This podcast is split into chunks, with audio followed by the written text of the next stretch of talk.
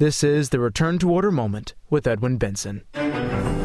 Bringing you insights, analysis, and information for a culture in crisis. Is Zombie Eating the Death of Fine Dining by Edwin Benson. Read in 2019 by the author.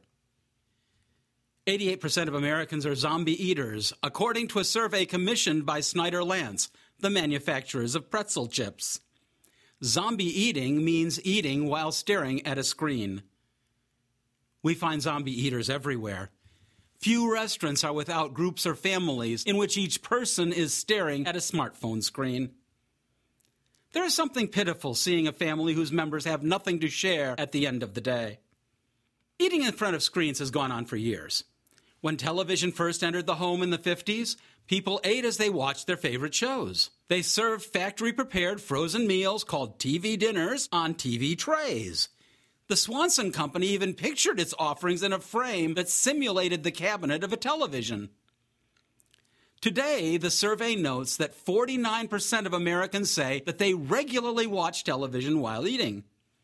On the other hand, average Americans eat only three meals per week at their kitchen tables. 22% of Americans zombie eat lunch in front of their office computers. Quote, Zombie eating is something most of us can relate to. We're busy, we're productive, and we're constantly on the move, says Pretzel Chips senior brand manager Sarita Norwood. A surprising amount of research is available about social eating patterns. Food plays a huge role in social life. In the 1995 book Food and Nutrition, P. Fieldhouse says that, quote, food is a vehicle for expressing friendship, for smoothing social intercourse, for showing concern. It is also written with status symbolism and is manipulated subtly or blatantly to demonstrate differences in social standing. There might also be a dictum which says that where two or more people gather together, then let there be food and drink. Eating in groups, especially families, is healthier than zombie eating. Christie Wilcox, a contributor to Nutrition Wonderland, cites statistics in the United Kingdom. She points out that, quote, Married women with children are the healthiest group of people, followed closely by married men, unquote. She adds that, quote, the mortality rate for single men between 30 and 59 is 2.5 times higher than their married counterparts, unquote. Living alone is a major cause of zombie eating. More Americans live alone than ever. USA Today reported that U.S. Census Bureau figures from 2010 show that, quote, the sheer number of Americans living alone has more than tripled since 1970 to 33.2 million. Unquote. More than one household out of four is occupied by only a single person. Unlike the joy of dining in groups, eating alone is a chore. Usually it takes longer to prepare the food than it does to eat it.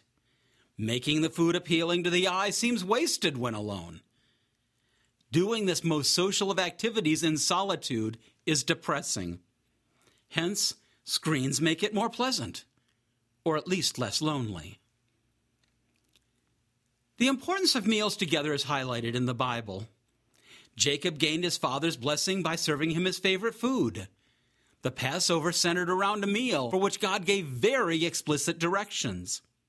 God fed the ancient Hebrews manna and quail in the wilderness.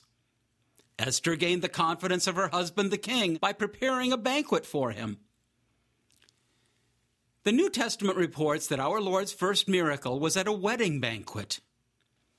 He fed thousands who came to hear him in the desert with the multiplication of loaves and fish. The parable of the prodigal son has the father celebrate his son's return by ordering a great feast. The wise virgins are invited to the wedding banquet, while the foolish ones are kept out. Of course, there is that most important meal of all time, the first Eucharistic feast, the first step in the passion and death of our Lord, the model for the Holy Mass. Given the importance of eating together, we should strive to limit zombie eating. We should make meals an occasion for learning and cultivating manners and conversation. The head of the household should keep television and smartphones away at meal times. This measure might require some planning. It would be good to think of topics of conversation that will replace the screens with human interaction. Families should move the meal to the kitchen or the dining room table. We might also look for opportunities for the family to eat with other families. This change need not be complicated or expensive. It can be as simple as inviting another family over for a barbecue.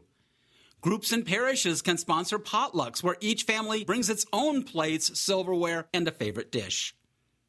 These community meals have the added benefit of attracting those who live alone and therefore limit the temptation to zombie eating. People should also consider more formal dinners with correctly set tables where all family members are well dressed and use their best manners. Those who have lost or never had the opportunity to partake in such meals will benefit from the experience. It is also an effective way to train children in manners and socializing that they will need in later life. Families unused to complicated food preparation can use a local restaurant for the purpose. Just leave the smartphones at home or in the car. God gave us a great gift when He created food. It feeds both body and soul. We should not lose that gift through mindless zombie eating. End of is Zombie Eating the Death of Fine Dining by Edwin Benson. Thank you so much for listening.